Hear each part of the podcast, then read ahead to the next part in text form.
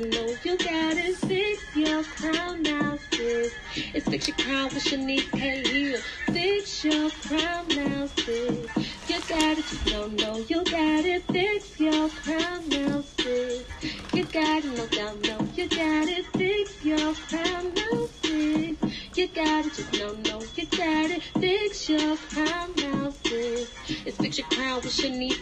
Hill. I know sometimes it gets hard in life. I know sometimes you can't see the far. But just know what God on your side. Everything will be alright. Good morning, beautiful people. I had to come back and do a part two to this because if you heard yesterday podcast, it makes sense. So yesterday I made a podcast and I was saying how um, I got in the shower and I started to cry because my car somebody totaled my car completely. Um, I wasn't driving luckily, but my car is like pretty much destroyed. And I remember I got in the shower yesterday just to repeat it really quick. Um, I God hit my spirit. God was like, you either going to sink or you're either going to swim. And I'm like, okay, cool. I remember that. So I went to bed. I said on the last podcast too, I was reading like the book of Peter's and it was talking about how God put you through a Christ suffering.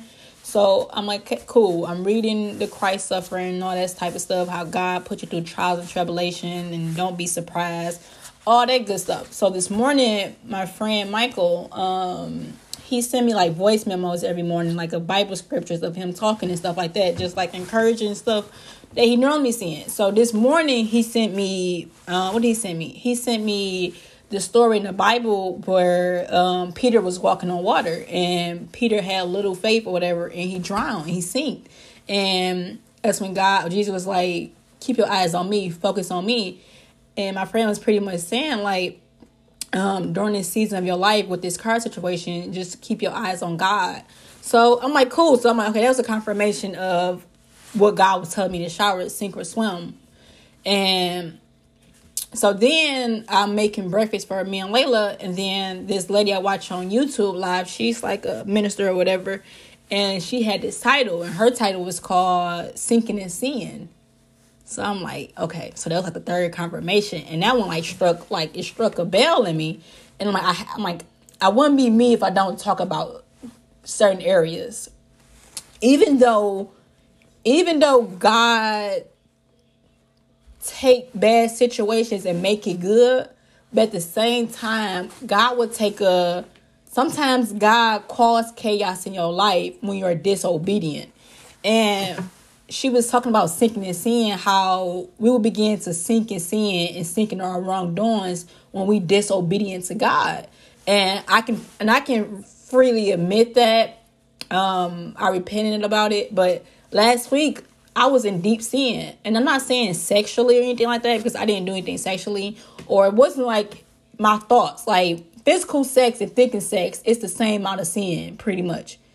They say if a man thinks it, like if a man thinks it, then he's guilty of it. So, like I said on my podcast last week, I've been celibate for like seven months now. Last week, I was thinking about sex like crazy, and I never think about sex. Last week, I was like, I started to like lie. I had petty little lies. Um, I was gossiping last week. When I tell y'all, like I was not myself last week. Like I, number one, I don't gossip.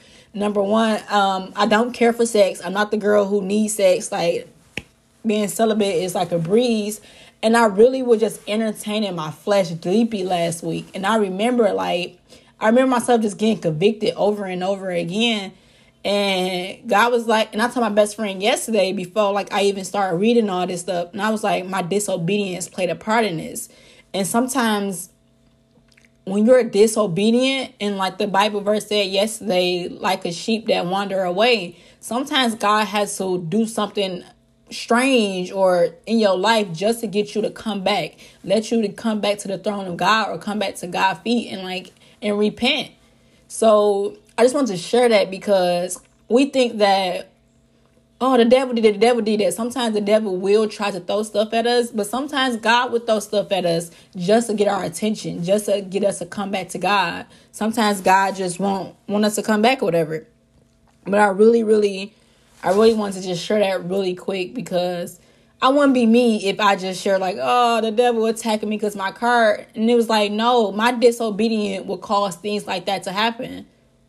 And I, at the end of the day, I know God gonna get the glory out of it because God always turn stuff around. I know God still going to bless me, but at the same time, stop stop playing with grace.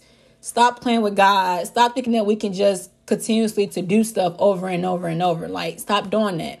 Just because God for God is a God that forgive us, but don't keep playing with God because you know that God gonna come look out again. You can't you can't be predictable with God. Like oh, if God did it before, like I can't go into the situation like um I crashed when well, I crashed my own car like three years ago. But I can't go into situations and be like, oh, God me another car because that's what God do. God gonna look out for me. Like I got good credit with God. Like no, you can't be predictable God. You can't play God like God like this oh genie or God this psychic that's just going to give you something. And like no, you have to be obedient. If God tell you to do something, if God tell you don't talk to a certain person, if God told you to start this business idea, do it. Don't don't be rebelling to God. Like do what God say do. Because if you don't it's like it's like um I forgot his name. It's the guy who was on the boat and he got thrown into the water. I want to. I forgot. I think Noah, something like that. I forgot his name in the Bible.